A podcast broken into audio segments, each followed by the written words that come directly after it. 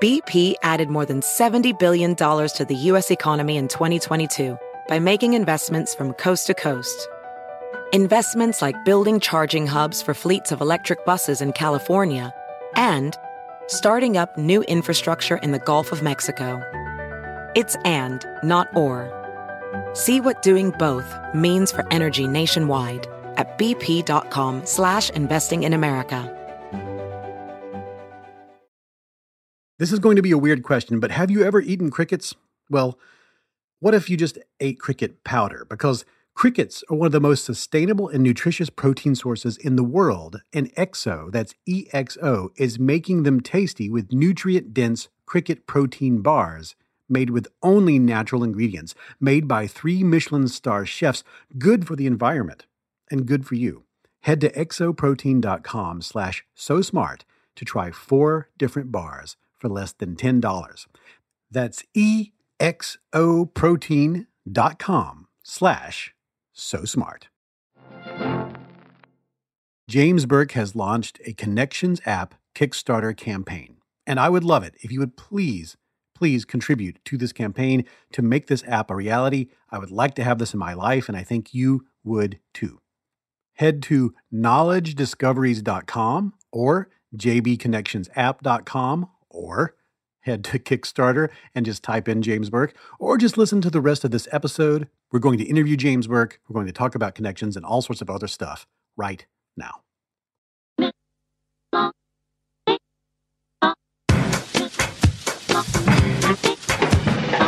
On down into the middle of the party and getting the cool, we got the happy, they went flying.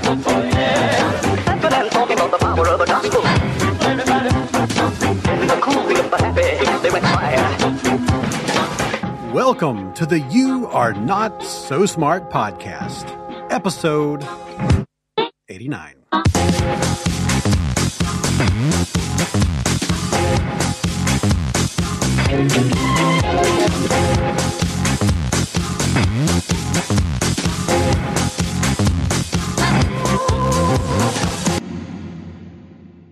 The key to why things change is the key to everything. How... This is the voice of legendary science historian James Burke, and this is part of his closing statement in his documentary series Connections, which over the course of its ten episodes completely rearranged how he looked at history, science, technology, communication, and change. Today, the people who make things change, the people who have that knowledge, are the scientists and the technologists who are the true driving force of humanity. And before you say, what about the Beethovens and the Michelangelos?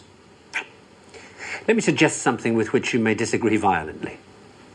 That at best, the products of human emotion, art, philosophy, politics, music, literature, are interpretations of the world that tell you more about the guy who's talking than about the world he's talking about. Second-hand views of the world, made third-hand by your interpretation of them. At this point, in the conclusion of the entire series, James Burke holds up a photograph of amino acids. And you really can't tell what they are unless you'd seen this kind of photograph before. And this is what plants and animals and you are made of. Then he shows you a photograph of a Renaissance painting. And he asks, comparing the two, how do they make you feel? What do they make you think? Or you. This stuff's easier to take, isn't it? Understandable. Got people in it. This scientific knowledge is hard to take because it removes the reassuring crutches of opinion, ideology, and leaves only what is demonstrably true about the world. And the reason why so many people may be thinking about throwing away those crutches is because, thanks to science and technology, they have begun to know that they don't know so much, and that if they are to have more say in what happens to their lives, more freedom to develop their abilities to the full, they have to be helped towards that knowledge that they know exists and that they don't possess. And by help towards that knowledge, I don't mean give everybody a computer and say, help yourself. where would you even start? No, I mean, trying to find ways to translate the knowledge, to teach us to ask the right questions.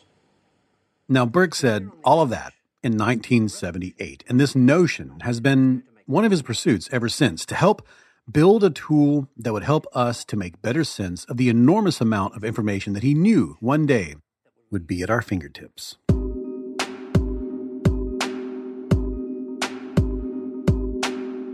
You may have noticed that we tend to seek confirmation more than we do information. That's been the subject of so many of our episodes. And it's because the default way the brain goes about seeking new information is that you notice something in the natural environment, you don't understand how it works, you have an assumption, a guess, a hypothesis, you go to check to see if you're correct, and with Google or something similar, you find that confirmation in a few seconds, and then you end your pursuit.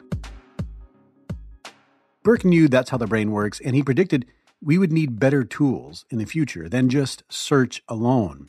And this month, he launched a Kickstarter campaign to help create one, an app that searches connectively and produces something Google and social media often do not. Surprises, anomalies, unexpected results, the weird combination of ideas you didn't think belong next to each other, all in the same style as his documentary series, books, and other projects. Now, we'll talk all about that in a minute. In fact, Burke is the guest on this episode, and he's going to tell you about the app and the Kickstarter campaign and how you can help contribute to make this thing that I want to exist, exist. But more on all that in a minute. I would like to take a second to just talk about connections.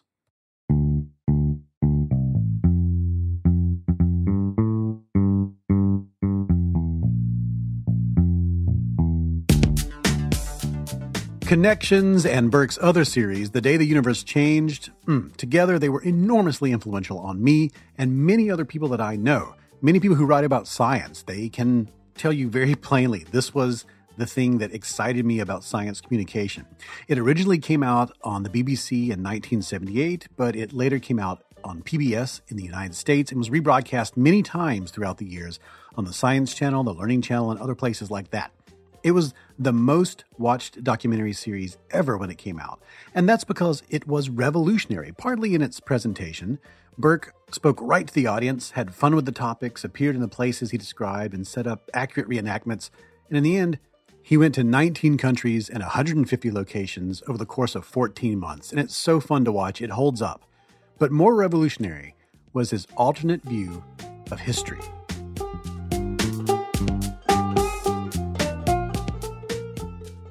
Before Burke, history was taught in a linear fashion, with stories that had obvious beginnings that led right where we assumed the players in those stories were headed. Inventions were seen as the result of purpose-driven insights, and the drama of invention, the drama of history, was seeing people solve a puzzle or overcome a challenge with the end results in mind. For many people, history before Connections was filled with great men and geniuses. Well, Burke blew all that apart by suggesting great insights often took place because of anomalies and mistakes, because people were pursuing one thing, but it led somewhere surprising or was combined with some other object or idea they could never have imagined by themselves. Innovation took place in the spaces between disciplines. That's what Burke said. When people outside of intellectual and professional silos, unrestrained by a categorical or linear view, synthesized the work of people still trapped in those boxes, who, because of those boxes, had no idea what each other was up to, and therefore just could not predict the trajectory of their own disciplines, and much less the trajectory of history.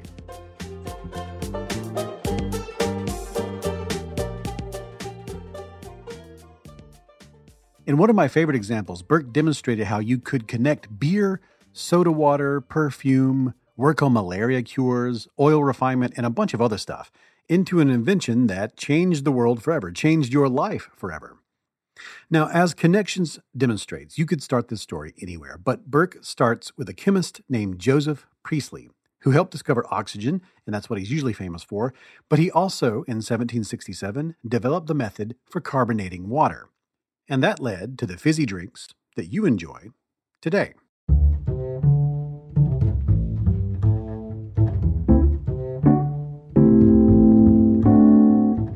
Priestley was studying putrefaction and what roles gases might play in all that, especially what was called in his time fixed air, those fumes that sit on top of a vat of beer while it ferments. Now, these fumes were known to be toxic to mice and rats who wandered into them, so people knew they killed stuff. And Priestley wrote how fermentation must prevent putrefaction, and he thought there was a connection and wanted to capture some of that air from this process. In his words, to impregnate the water with the fermentation air through a system that placed his water into the air above the beer vat until it became bubbly. The result was soda water, and as no one could have predicted, it became a huge hit in the newly popular health resorts, replacing sulfur water that was popular there before. You were drinking a sort of antiseptic, and fighting the septic and noxious elements of the natural world was a big deal at the time. Medicine was particularly concerned with bad air, malaria, miasma, stuff like that. So keep that in mind. Around the same time, work in the industry that produces automation for sewing machines and saws was looking for ways to improve the efficiency and to reduce the size of its engines. Here's Burke explaining how they worked. You had a cylinder with a piston in it. As the piston went down, it sucked in a mixture of town gas and air. Then the piston came back up again and compressed the mixture. You lit the mixture, it exploded, it pushed the piston down again. Piston came back up yet again, this time pushing the exhaust fumes out. And then when it went down again, it brought in a new, fresh mixture. And the cycle continued. There were two things wrong with that. One, it weighed a ton.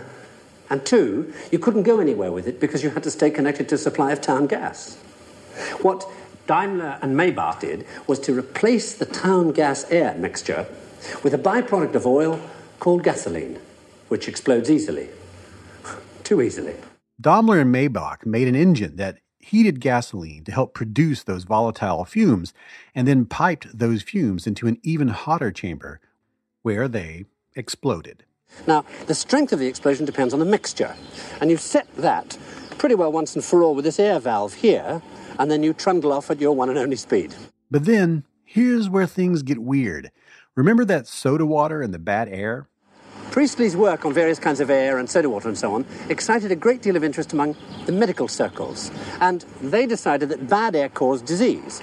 And in order to get rid of the bad air, they turned to scent sprays to fumigate places like hospital rooms. Those sprays didn't just puff perfume mist into the air, but also the new antiseptics coming into popularity at the time. Now, the scent spray works very simply. You use this bulb here to puff air through a tiny nozzle. In the middle of that nozzle, it narrows for a moment. At that precise point, the air speeds up and its pressure drops. At that point, you inject a jet of perfume. Now, because the air is at low pressure, the perfume atomizes into tiny droplets and you get a spray, like that. And that is precisely what Maybach did with his invention with the gasoline. This is it. It's called a carburetor. The carburetor allowed precise regulation of the gasoline mixture and extremely efficient, tiny explosions. And that's why it was the carburetor that gave the Daimler Motor Company its head start over every other rival.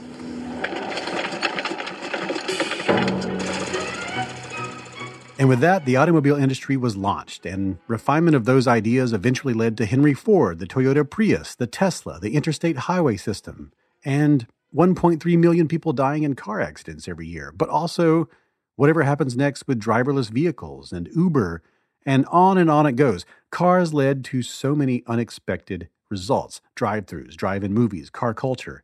That is the whole idea behind Connections, because the automobile, in this view, wasn't invented by anyone. The story of the carburetor is the same for every other piece of the car. Your modern vehicle is made of thousands of parts, each one the combination of thousands of ideas, and nearly every one of those ideas originally had nothing to do with automobiles. For instance, the gasoline industry did not invent the automobile, neither did the perfume industry or the soda water industry or the engine industry or any individual within those industries. And by extension, that means no one person predicted it or set out to create it from scratch. Suppose, for instance, you'd come across Volta's electric pistol in the eighteenth century. What would you have made of it? An electric spark jumps across the gap between those two wires and causes gases inside to explode. It was supposed to tell you whether or not air was healthy. how could you ever have foreseen that it would end up as a spark plug in a car?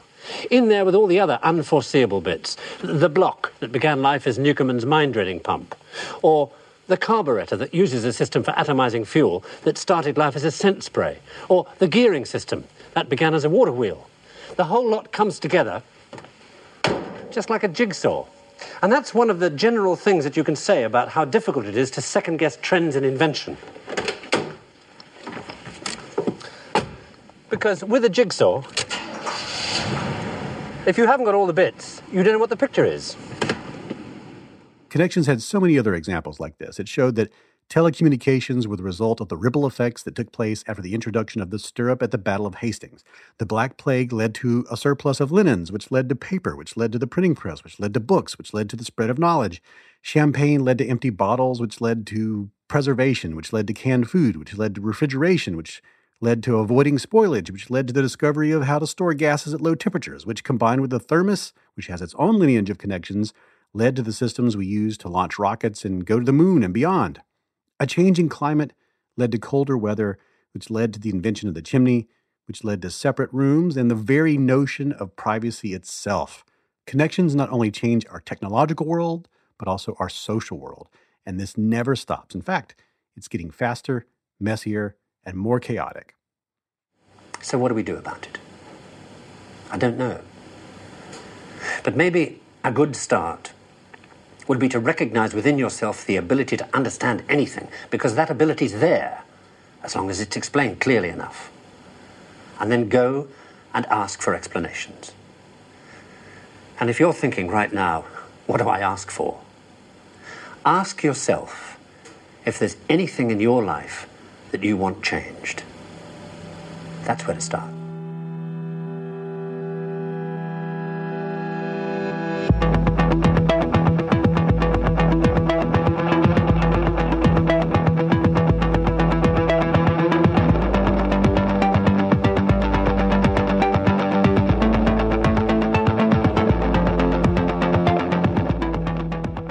My name is David McCraney. This is the You Are Not So Smart podcast, and our guest on this episode is science historian James Burke.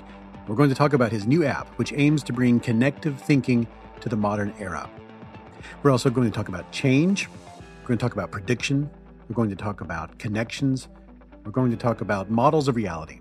All of that after this commercial break.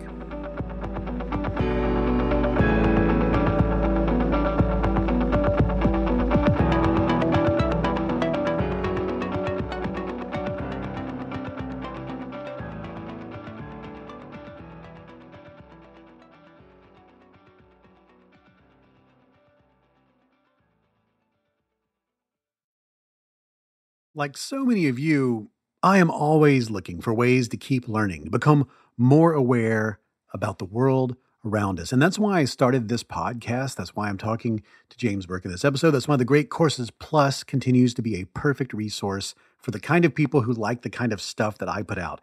Unlimited access to a large library of engaging video lectures awaits you at the great courses plus dot com. It's presented by top-winning professors, a wide variety of fascinating courses to choose from, covering everything from scientific discoveries, major historical events, even photography, and more. New courses are added all the time. I recommend right now watching The Art of Critical Decision-Making. It explores how indecision can paralyze us within our culture of yes, no, and maybe, and it offers great tools to improve your own decision-making processes.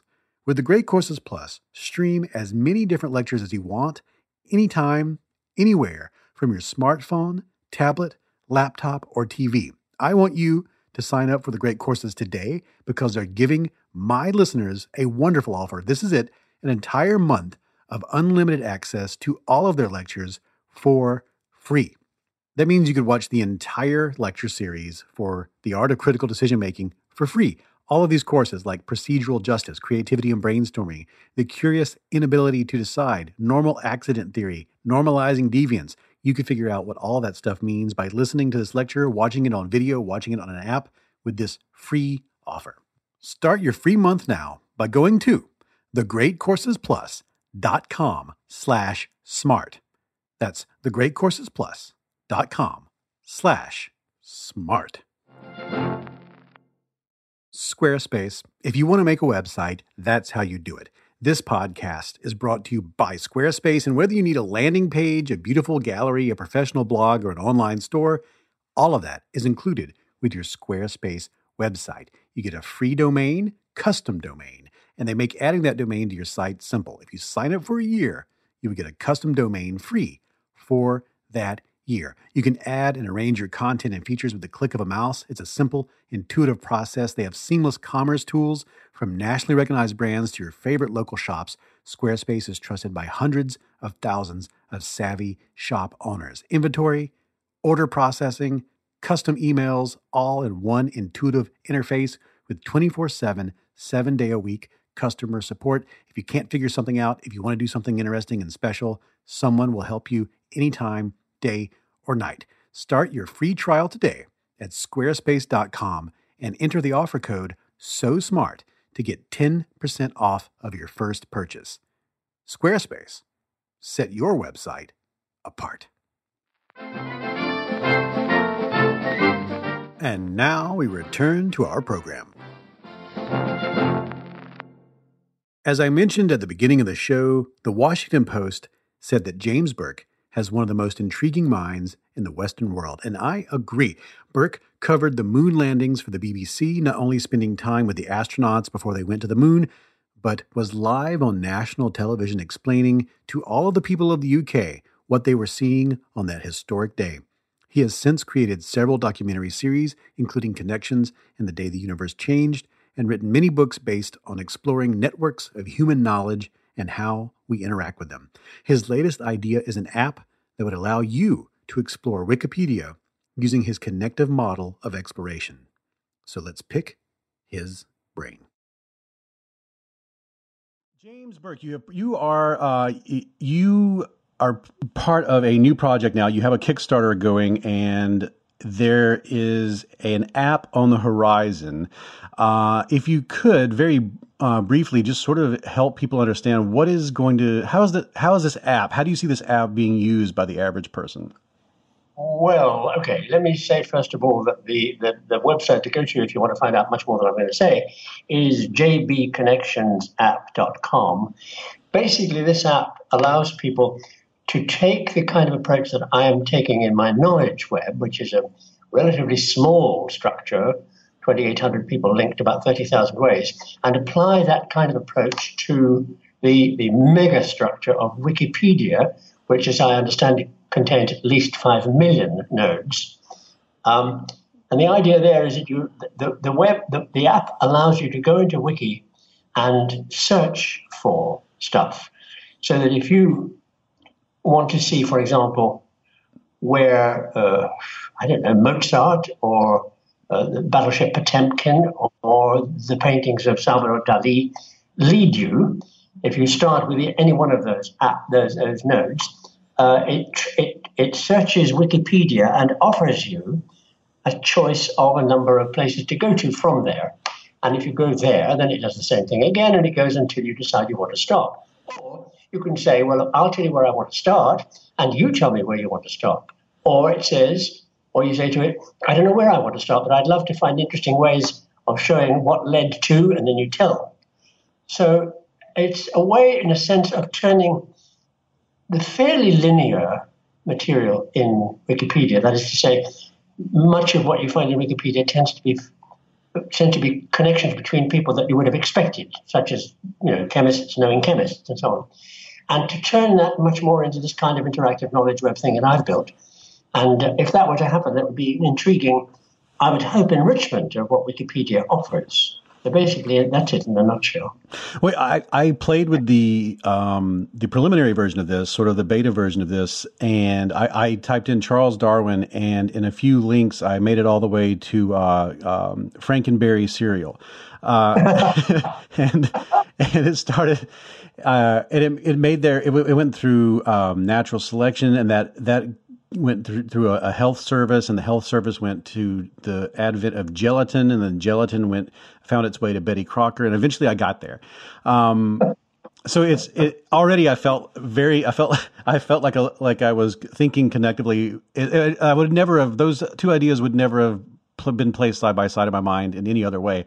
And I. Um, I so so I see the benefit of it uh, immediately. I'm wondering, um, what would you think would be the most fruitful way to to use it? Because if you anyone who's played around with hyperlinks knows that you can you can go off onto a tangent very quickly that. Doesn't it might not, it might not seem on the surface to be uh, anything more than a chain of coincidences. Um, how what is a way do you, you think to use this thinking connectively through this app in a, in the most uh, beneficial, fruitful way? Well, I've been told to say this before I answer that question, and that is that you won't use it at all unless you, you give give give the app a few bucks for it, for it to get off. It. Okay. Now, yeah. Yes. Yes. Um, well, I, I think.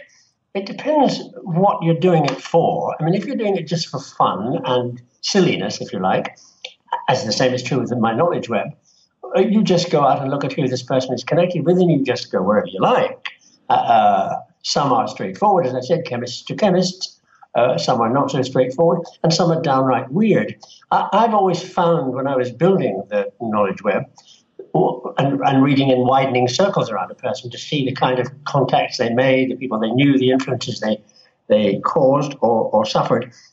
But quite often the most interesting things happened if you went to an anomaly, an, out, an, out, an outrider, if you like. So that, for example, if you went to an engineer and all his pals, as you'd expect, were engineers, and here is one who is a painter, or here is one who, who, uh, who flies aeroplane, or I don't know, something that is an anomaly, go there.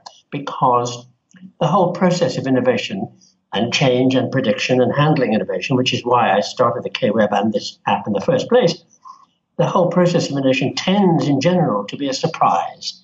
It tends to be when things come together in an unexpected way and link something, and here I think it is quite important, link something you know to something you didn't know. I mean, you might have known of it, but you didn't know it in, connect, in connection with the thing you knew. And that tends to be the the event that causes the kind of innovation that can cause surprises that are sometimes uh, not necessarily positive all the time. Because, I mean, the whole secret of success is, is correct prediction, whether you put one foot in front of the other or make it to managing director.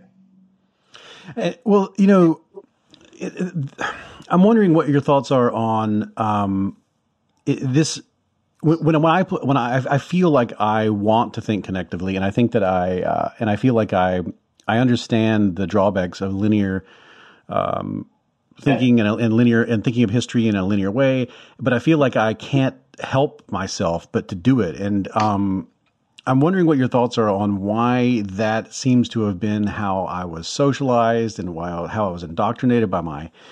by my schooling and by society in general. Like what, why, what are the benefits of, of thinking connectively versus this other version of great men and linear thinking and all that? And why, why are the two, uh, seem to be in, you know, competition with one another or in opposition to one another?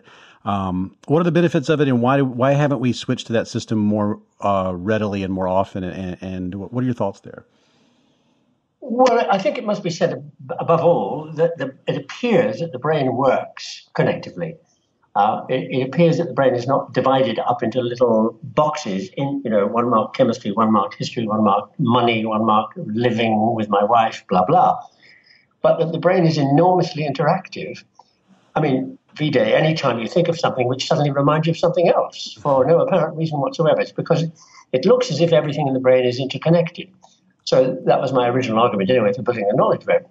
The business of linear, thinking linearly, some people think that in the, well, when Columbus came back and said, hey, guys, Japan is not a straight shot across the Atlantic. I found somewhere else. And from that somewhere else, we started seeing animals and plants and people and all kinds of stuff that has never been seen before. And most important of all, none of which were in Aristotle. And Aristotle was the final authority on everything at the time, then all bets were off. And there was a kind of intellectual panic in a sense. And two or three people tried suggestions about how to handle this problem. And probably the one that had the biggest effect was Descartes, René Descartes, the the, uh, the, the French military engineer and thinker, who came up with an idea for, as it were, thinking stuff, thinking up stuff that you could trust, that wouldn't let you down, even if it were something you'd never come across before. And what he said was, to make it grossly simple, he said, reduce every problem to its smallest individual component parts, and you'll see how they fit together, and therefore how it works, and therefore if it goes wrong, how to fix it. Um, and think, above all, in this methodical way. And his reductionism, reduce everything to its smallest individual component part, and method is really what laid the ground for what we now call scientific thinking. And it was there in the first place so that you wouldn't make any mistakes by just going on gut instinct or something which could be dangerously wrong. And it proved enormously successful. I mean, the name of the game in the seventeenth century was what was called useful knowledge, knowledge that could improve people's lives. And it sure did. Uh, it, because what it did was to say, look, concentrate in enormous detail on what it is you want to think through, and keep concentrating until you think you've really got to the end, and then still do it. Uh, that, what that did was to spawn specialism of all kinds. Mm. I mean, there are thousands of disciplines now in what we know, and each one of them is inhabited by some PhD or other who spent his or her entire life on nothing else. And as some people have said, learning more and more about less and less. And the problem there is, of course, there's nothing wrong with linear thinking until it operates the way Descartes suggested, which means you end up with disciplines which are so disciplined, so specialist, that even their, the language of their interactions and their daily work, are the language is totally incomprehensible to anybody who isn't a member of that group, which is fine until they turn out something that changes your life. And then the question is, why didn't I see it? How didn't I second guess it? Well, the answer is I couldn't, because it was inside this specialist silo until the day it burst out and changed the world. I mean, who could know that some some some meteorologist who was trying to create a rainbow set up a thing called a cloud chamber, and when he stripped it of all the dirt and stuff in the air and so on, and so on, it still produced whatever it was. And when he showed this to a pal of his called Rutherford, Rutherford said, my God, that means the atom can be split. And bingo, you have the bomb. Now, who could have foreseen from that guy's meteorological work? If you weren't, I mean, even if you were a meteorologist, you still might not have got it. So there's nothing wrong with linear thinking if it gets you to the bus stop on time to catch the bus.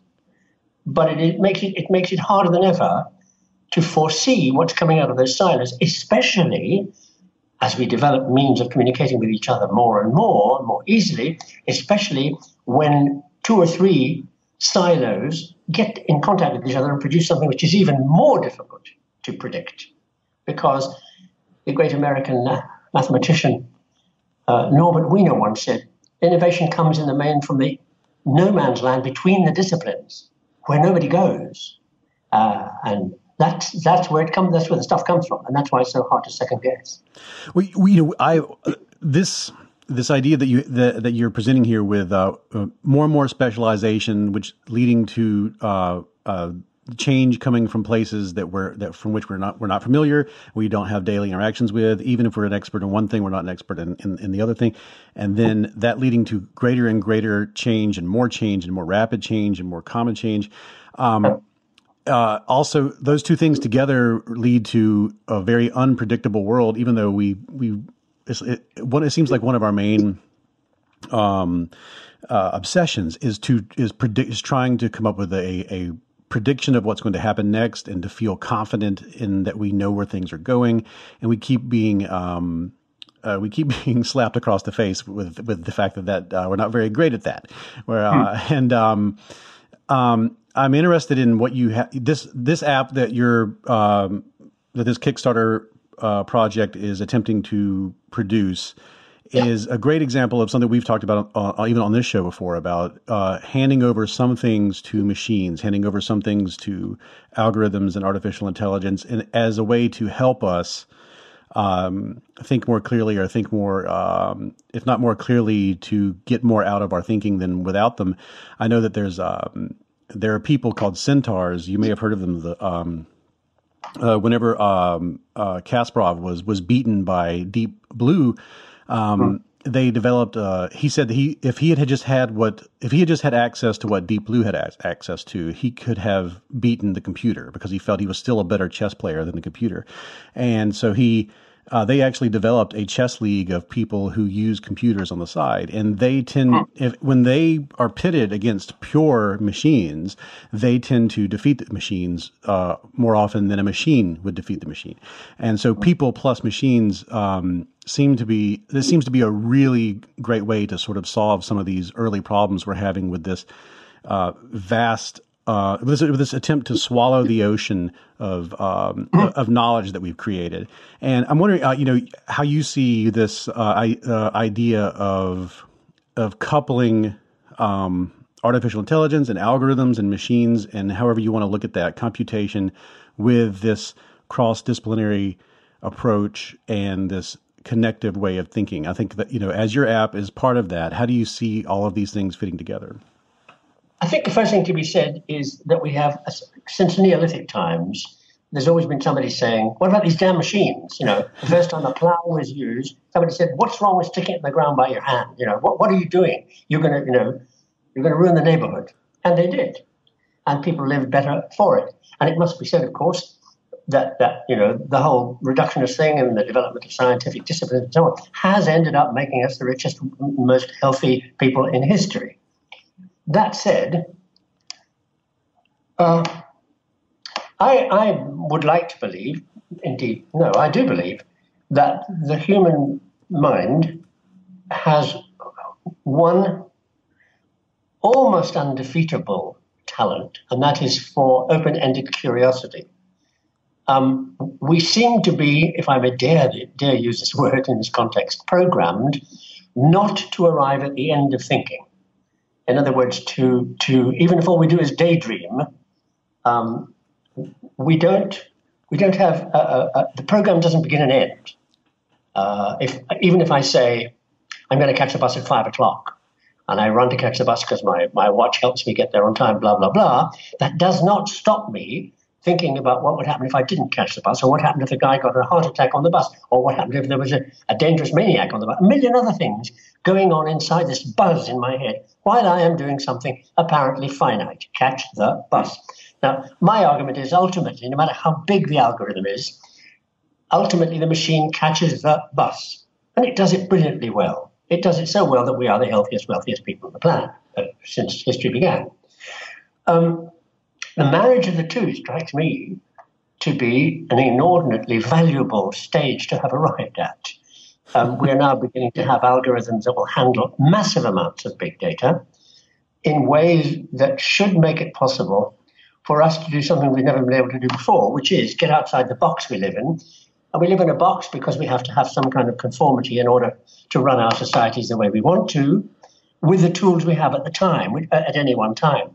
Those tools are now beginning to present themselves as unimaginably large in their scale, and they they present the possibility that we might be able to, to see the entirety of what we want to do with our lives, what it is our aims and objectives are, what it is that makes life difficult or marvelous for each of us and all of us, and what we want the future to be like, and then use the algorithms available to say, well, here's how these things could come about if you'd like, and present the alternative and the the the, the, uh, the alternatives available, and allow us to choose what we want, and then say, well, if you choose that, there will be these ripple effects. Do you accept that? And go on, maybe even iteratively, iteratively forever, but at least present a vastly more meaningful choice in our lives than the present uh, idiocy that three hundred fifty million people should be represented by two political parties, or in,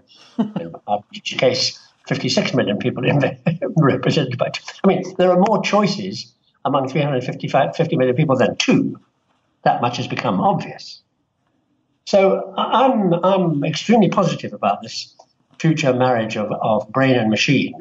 Um, people people have worried about this for a long time because, like Orwell in, in nineteen eighty-four, you know, the machine is a pretty crude object, and you either do do what it says, and maybe probably doesn't even give you a choice. You do what it says, and you're in trouble.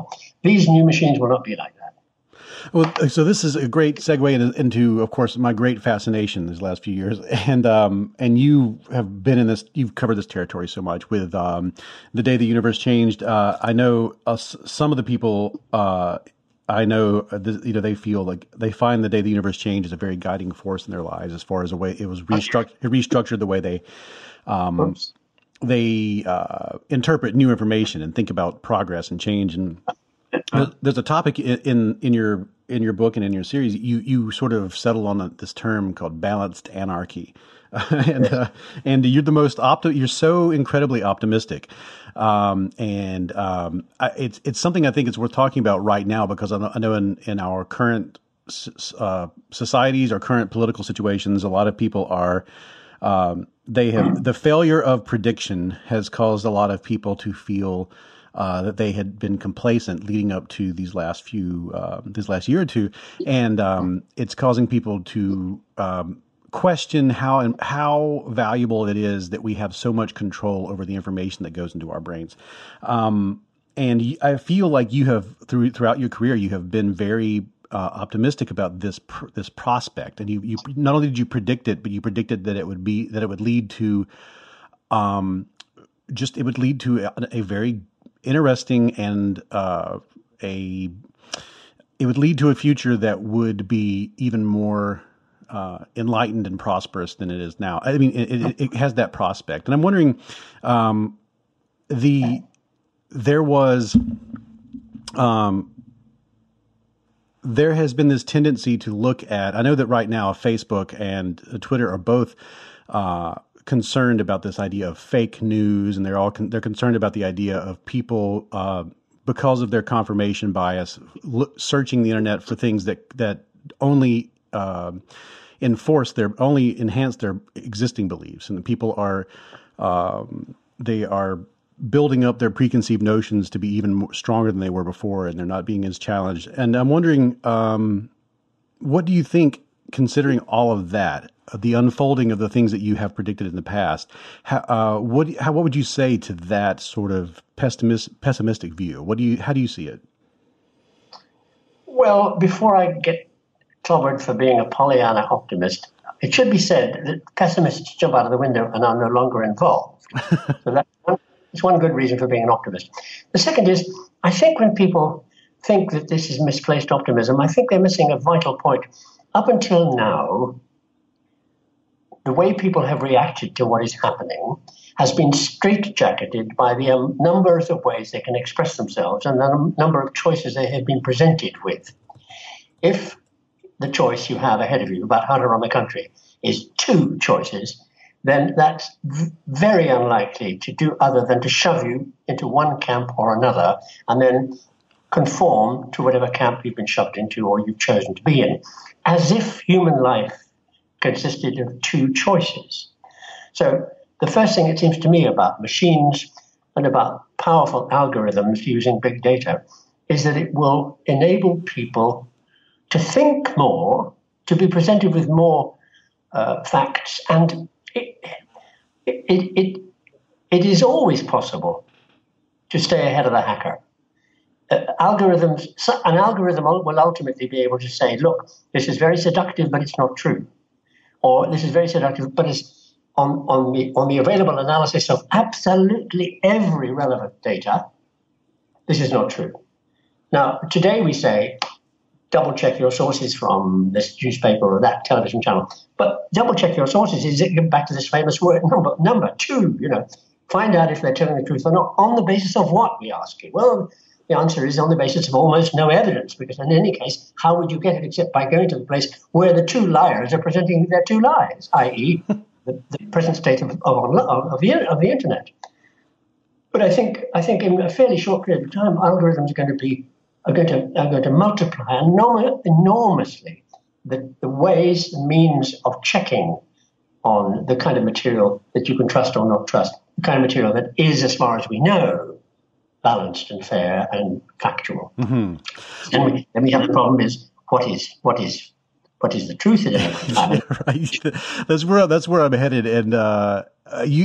This is um, yes, it, that presents the big problem of okay.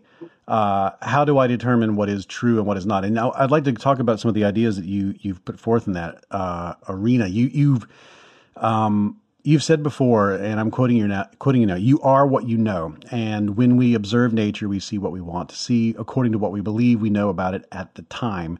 And not only um, what we think, it's uh, our definitions at any given moment uh, to constrain what we think and what we can think. And so if you could uh, elaborate on that for people who may, that may find that not just challenging, but completely new. Well, dear, dear, this is very complicated, and I'll try and make it really, really stupidly simple for myself as well. Um, if you didn't believe that when you put one foot in front of the other, you would stay uh, balanced and stay upright and, and keep moving, you wouldn't do it. You would do nothing. You would stand still. So you have to have a context that you think you understand well enough to act in a way that will not endanger your survival, in whatever form we're talking about. So everybody lives within a box in that sense. We all live within a context of what we believe the world is about. And that world can be a, a nationalist world where you believe your country, what did he say, right or wrong? Uh, it could be a world in which you're conducting war because you believe it the right thing to do, and so on and so forth. Um, at any one time in history, there are certain facts that we use to create the structure that in, within which we live. And those facts change. At one point, we thought that the Earth was the center of the cosmos until Copernicus told us otherwise. And that was a real mess, because if the Earth wasn't the center of everything, then it wasn't the center of God's attention. And if we weren't the center of God's attention, help, you know. uh, on the other hand, sometimes the box has unexpectedly positive outcomes. Columbus crossed the Atlantic for Japan, knowing before he left there was nothing in the way, and then bingo, he bumped into you, that is to say America. So sometimes uh, that kind of shock doesn't necessarily end up being a bad thing. But at any one time you live within a context, because you have to live within a context. And the matter of whether it's the final truth or not is neither here nor there, really, because what living inside the box does is give you a set of rules by which to live, and presumably to cooperate with other members of people living in the same box so that you can all live according to the same rules and achieve stability, and through that achieve the final thing that we all want, uh, a stronger chance that you will survive well. Uh, change tends to come along and nibble at the edges of these things. Very rarely does change turn society entirely upside down, because we're very good at managing change, I think. We're very good at adapting bits and pieces of how people behave to suit the, the novelty, the new, the new, the new form of reality. So all in all, I'm fairly positive about this. You mentioned as you close out The Day the Universe Changed that you, you see a future where when we all have access to a lot more knowledge than we have now, and that access is very easy, uh, and, and there's a lot of literacy for how to get at that knowledge, that there will start to become a, you saw a world where there wouldn't just be a trade-off between one dominant worldview and another, but there would be a whole lot of worldviews, like there almost as many as there were people. And I'm wondering what you think about, have, have we reached that world, or, or, and how will we, how will we manage that better as we go forward? Um, in, in, um, as opposed to this system of paradigm shift? As for whether or not we have arrived at the point you discussed, um, I, I, I don't know. We're not there now. No, I mean, what I've, I think I've described it as balanced anarchy, because I use that terminology because it appears to be anarchic. Because to our old-fashioned views, uh, you know, to have more than two choices sounds like chaos, doesn't it? Mm-hmm. So, um, balanced anarchy is what I gave it as a, as a name. Um, I, I really don't see. When the world, as it will be within, let's say, fifty or sixty years, is is provided for by uh, nanofabricators that make everything you could possibly need from dirt, air, and water, pretty much, and there is no more money, no more work, no more social mores, no more values, no more anything, really, except a life that is what you want it to be, given that you're not allowed to make anybody else's life bad as a result, which is not too difficult if there is nothing to make you criminally uh, active towards these people because they have something you don't, because there'll be no such thing. If you want anything, you can have it. I think at that point, with machines, let's use an old-fashioned term, machines doing everything else that we need to be done, whether it's keeping the climate clean or keeping the local area unpolluted or whatever, blah, blah, blah, that leaves us free of all the flim-flam that we've been involved in for the last, you know, thirty-five thousand years. The business of staying alive, having a job, getting a, getting some money, uh, buying what we need to stay alive. But when all that is gone in fifty, sixty years' time, why not balanced anarchy? Because the only thing, the only thing that that we'll need to do really is to decide what we want to do with our brains, what we want to do with our our thinking lives as opposed to our physical doing lives. That, I think, is going to be the greatest social challenge since the beginning when it when it comes along in fifty or sixty years' time. The, so I think we're that close. That fifty or sixty years, wow. I mean, I've I've been listening to people, you know, talk about the coming age of um, of autonomous cars and, you know, driverless vehicles and, and how that's going to affect the, the trucking, yeah. uh, the, the, um, you know, the trans, not first, first, the, you know, the trucking industry, and then second, you know, how we get from here to there, and then ownership and how we think about cars in general and all this kind of stuff. And they're talking about, look, they're talking about twenty years away, you know, and so the idea, yeah. the idea of this uh, end of scarcity that you've, you've mentioned before that you're working on now in your, in your new project, um, sure. being sixty years out is going to, I, that is going to scare people. I think some people are worried about, you know, the, the robots are going to take our jobs and what am I going to do then? Um, uh, so I think it's encouraging that you're not, not only are you saying that it's closer than a lot of people think, but there, you have a very optimistic view of it. Well, as I said, as I've said many times, pessimist jumps out of the window. Um, I, it, it, it's, um, I'm not pessimistic. I'm not optimistic in the sense that I think we, We are, at, up until now, with this concentration of what's going to happen in the next ten, fifteen, twenty years, how do we do, how do we solve these terrible problems which we have of pollution and, and starvation and blah, blah, blah. I mean, these are temporary problems, and we should be thinking like hell about what we're going to do when, the, when society could fall apart with the, with the arrival of the nanofabricator that can produce anything you want for nothing. I mean, give it some thought, and, you know, the mind boggles. We are nowhere near preparing for how to behave in those circumstances mm. at any level, from the individual up to up to global. So um, it's it's not an entirely Pollyanna view I'm taking, but it's going to happen, and the sooner we start to think about it, the better. I, you know, I think this has been on a lot of people's minds, at least in in, in, in American culture, because we've seen so much rapid social change here uh, as of late. Um, uh, same-sex marriage and and um, um, you know uh, marijuana and uh, uh, smoking norms have changed so quickly. Just within you know just within a decade, smoking smoking has become completely taboo. Um, And then on a longer time scale, uh, we've had, of course, America has all these things that from, from prohibition, women's suffrage, abortion rights, uh, uh, civil rights. Um, I'm wondering uh, what your thoughts are on, uh, even though this seems, I guess we're, I'm, I'm, I'm stepping backwards, I'm stepping away from, from what, what we just talked about, just to, because I want to make sense of something from, from recent, from our recent uh, changes we've seen is um, those the pace of change uh, when it comes to social change often seems gradual, um, but in for people who have uh, who have just lived through a lot of social changes, those changes have seemed to be uh, very rapid, almost as if they turned around and everything was different. And of course, for the people who were involved in those social changes, it didn't seem quite as uh, slow, but. Um, Taken along, you know, measured on on a on a graph, the the political scientists I've spoken to say, you know, a lot of these social changes are the fastest they've ever recorded. And I'm wondering what your thoughts are on on what would contribute to those being so rapid.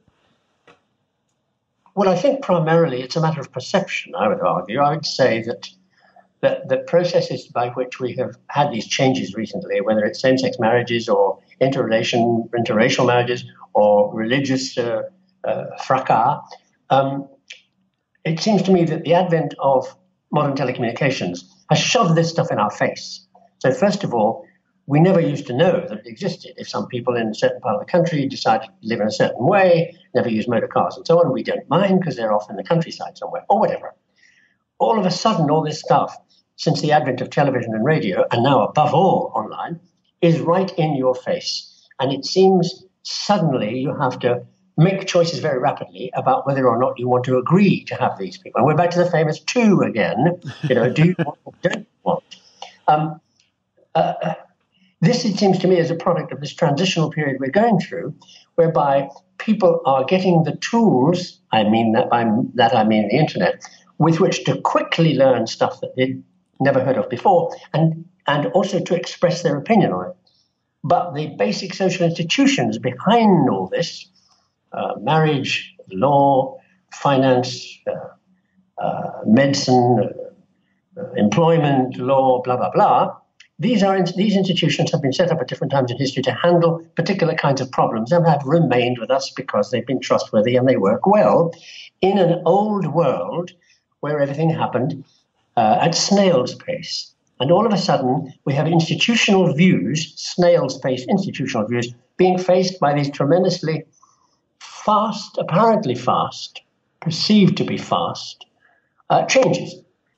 Well, this leads to a, a big question that I've wanted to ask you for, for a while now, and that is, um, you know, I, I I encounter a lot of people who find uh, since since we spend a lot more time interacting with people who have beliefs that aren't quite like our own, we're, we're more. I think we spend a lot more time, thanks to the internet, uh, in contact with people whose ideas and ideologies challenge our ideas and ideologies, and there's a lot of frustration in.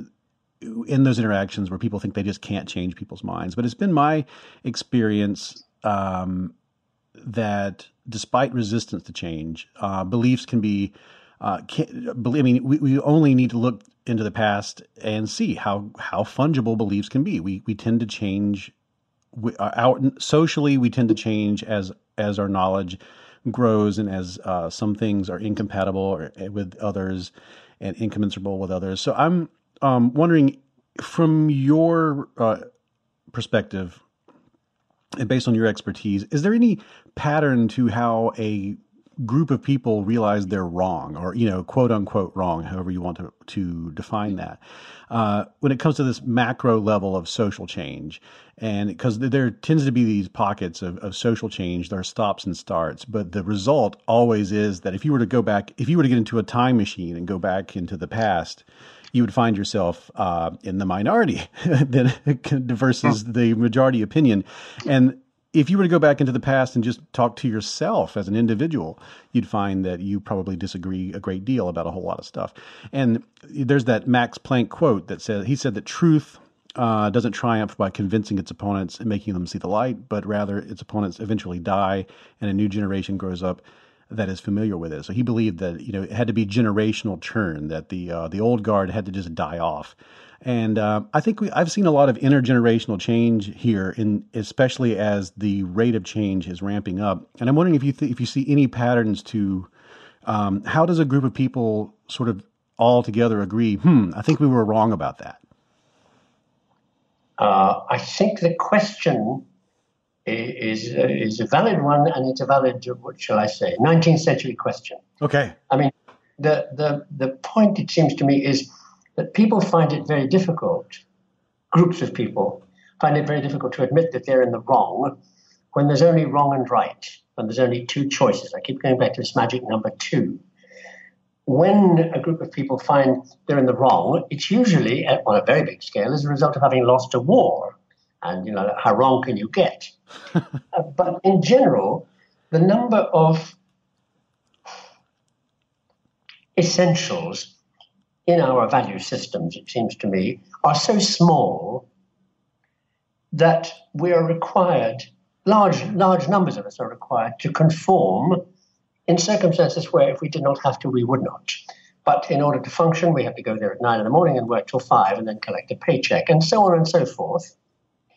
And when a society runs according to that few, that small number of choices presented to the individual, it tends to become quite important whether you're with the majority or the minority, and what you do if you're with the wrong side as opposed to the right side, and how it is that wrong and right become decided at any particular moment, placing you on one side or the other of the argument.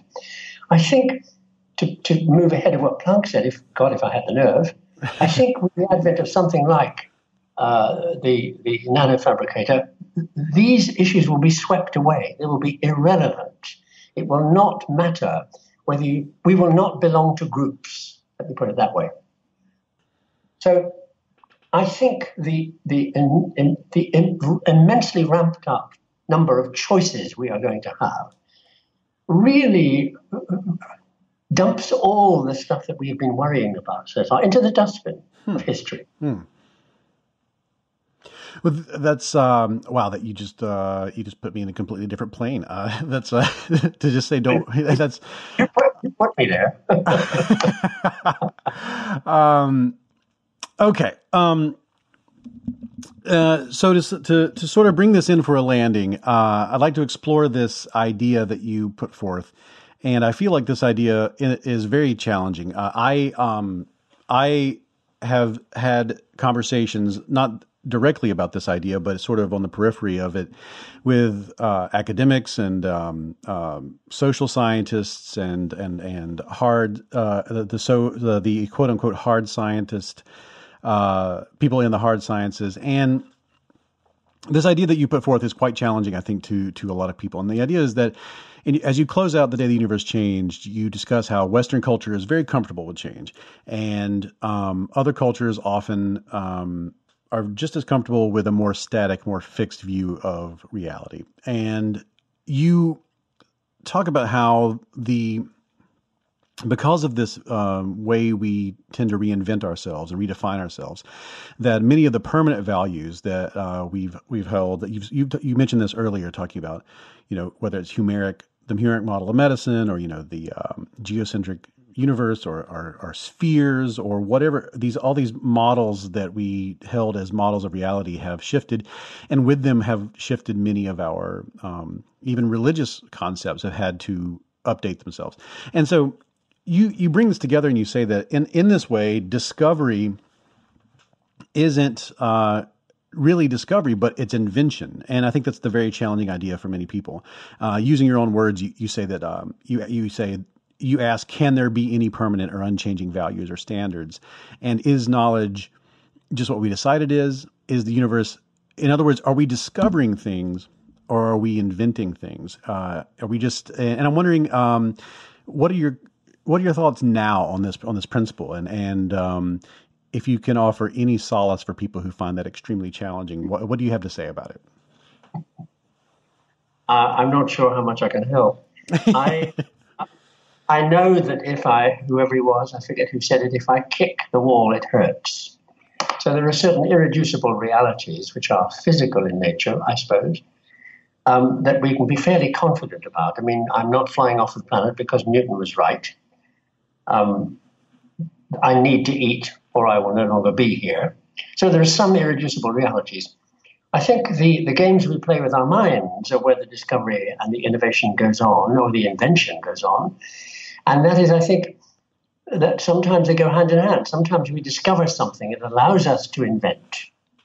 Uh, primarily, I suppose, in, in terms of hard sciences, when we discover that it is possible to see tiny objects, we are able to invent uh, uh, uh, a microscope. I mean, I think the first microscope is invented as a result of some guy who's in a draper in, in the clothing business, and he's looking at, at fibers of silk or linen to see how good they are. And this idea moves into seeing other things that are much smaller. Once you do that, you then have to decide what to do with the instrument, and you point it somewhere.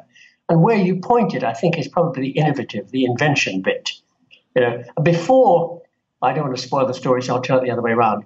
This guy in Holland apparently goes up to the prince and says, I've got something that you can use to see what the guys on the other side are doing in great detail and shoot your guns at where they don't know that you know they are because you've seen them from a distance.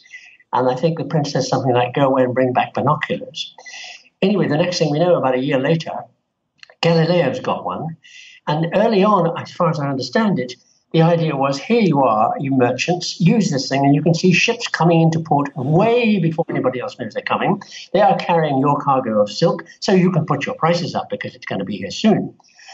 And then he does something that I think I would call an invention. He points it where you're not supposed to point it. He pointed at the moon and at the sky, which at the time is supposed to be unchanging, and so there's nothing up there to see. And what he sees blows everything away. And the whole the whole of modern astronomy begins. He sees mountains on the moon. He sees a planet going around, a star going around another star, which means there's a planet going around a planet, the moons of Jupiter. So I think probably what I meant when I said what I said in that book was that that that, that we move ahead or, or sideways or backwards, whatever you want to call it, by dint of using these two techniques together, discovery and then the use of what we discover to invent, and then and then on from there. But everything we do in that sense has a ripple effect.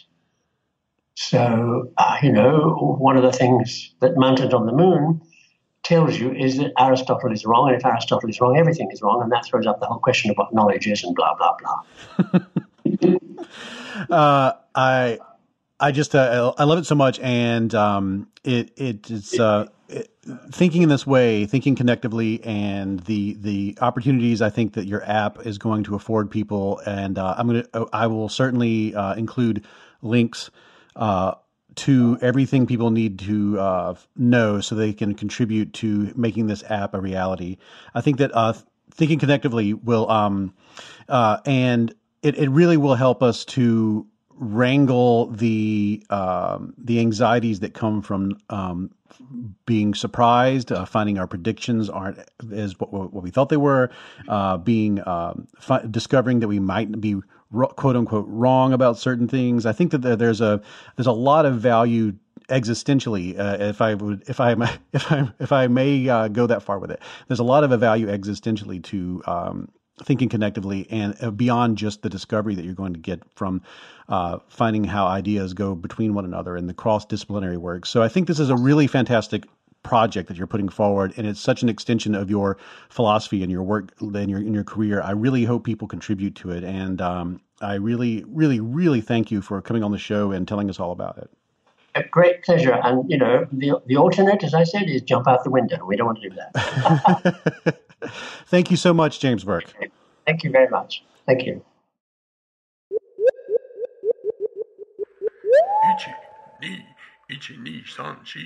That is it for this episode of the You Are Not So Smart podcast. I'll have links to everything over at the show notes at the website, you are not so smart dot com, or the show notes within SoundCloud, Stitcher, iTunes, or wherever you get this podcast.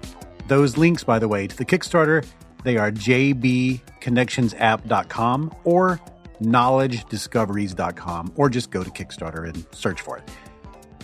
You can find more podcasts like this one at boing boing podcast dot com, previous episodes at you are not so smart dot com, boing boing, and SoundCloud, Stitcher, and iTunes.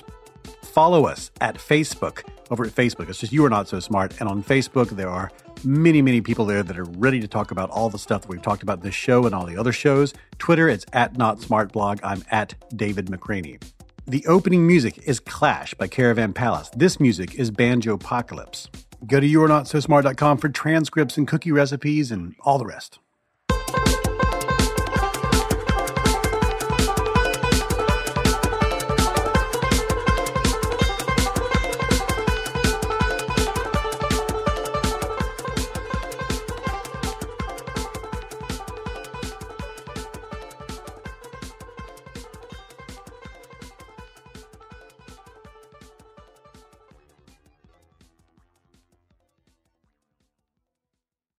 Hey, by the way, remember the cricket thing from the very beginning that you thought was weird? Here's some more stuff about that. Listen, try this stuff out. It just tastes like chocolate bars, except here's the thing. They're made with cricket flour, and it's one of the most sustainable and nutritious protein sources in the world. EXO, E X O. They are making tasty and nutrient-dense cricket protein bars made with only natural ingredients, made by three-star Michelin chefs. Good for the environment, good for you. Head to exoprotein.com slash so smart to try four different bars for less than ten dollars. That's exoprotein.com slash so smart. E X O protein.com slash so smart.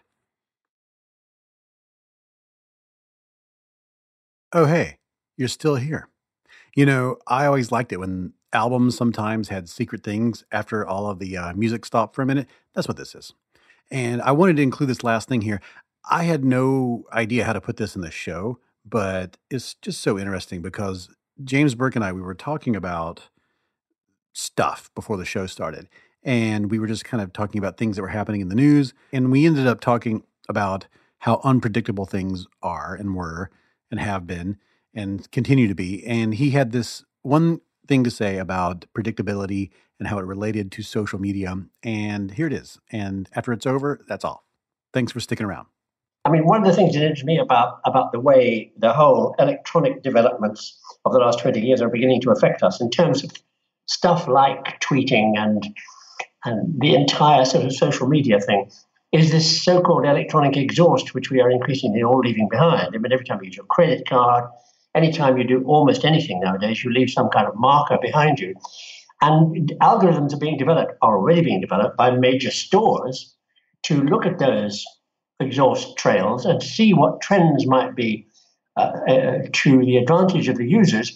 And for example, one of them has discovered that if there's going to be a Uh, if there's a hurricane warning, the two best things you can put out on the shelves and make them very available are flashlights, okay, no surprise, and Pop-Tarts. And they, and they did this, and they sold a zillion.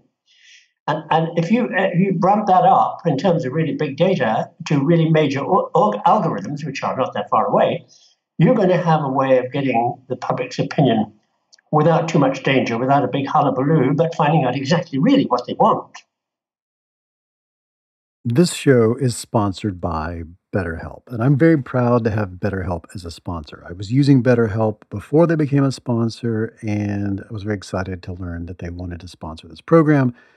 I have recommended BetterHelp to people. I know people right now who I've recently onboarded. I had a friend who had a really difficult medical event and was experiencing a completely new range of anxieties and feelings and concerns. And I recommended therapy. I'd never gone to therapy before. And this helped. Now, a lot of us spend our lives wishing we had more time. And the question is, time for what? If our time was unlimited, how would you use it? And the best way to squeeze that special thing into your schedule is to know, what is that special thing? What is important to you? What is that thing that deserves to take that slot, that precious time? How do you make that a priority? Therapy can help you find what matters to you so you can do more of it. And if you're thinking of starting therapy, I really recommend giving BetterHelp a try. It's entirely online. It's designed to be convenient, flexible, suited to your schedule. Just fill out a brief questionnaire and you will get matched with a licensed therapist, and you can switch therapists at any time for no additional charge. You can do that several times and really lock in with a therapist that is able to generate with you that dynamic that's so important. I believe you should be in therapy. I believe everyone should be in therapy for a period of time at least in their lives to sort this out. What's important to you? How do you make it work? And you can learn to make time for what makes you happy with BetterHelp. Visit betterhelp.com slash Y A N S S today to get ten percent off your first month. That's betterhelp.com slash Y A N S S.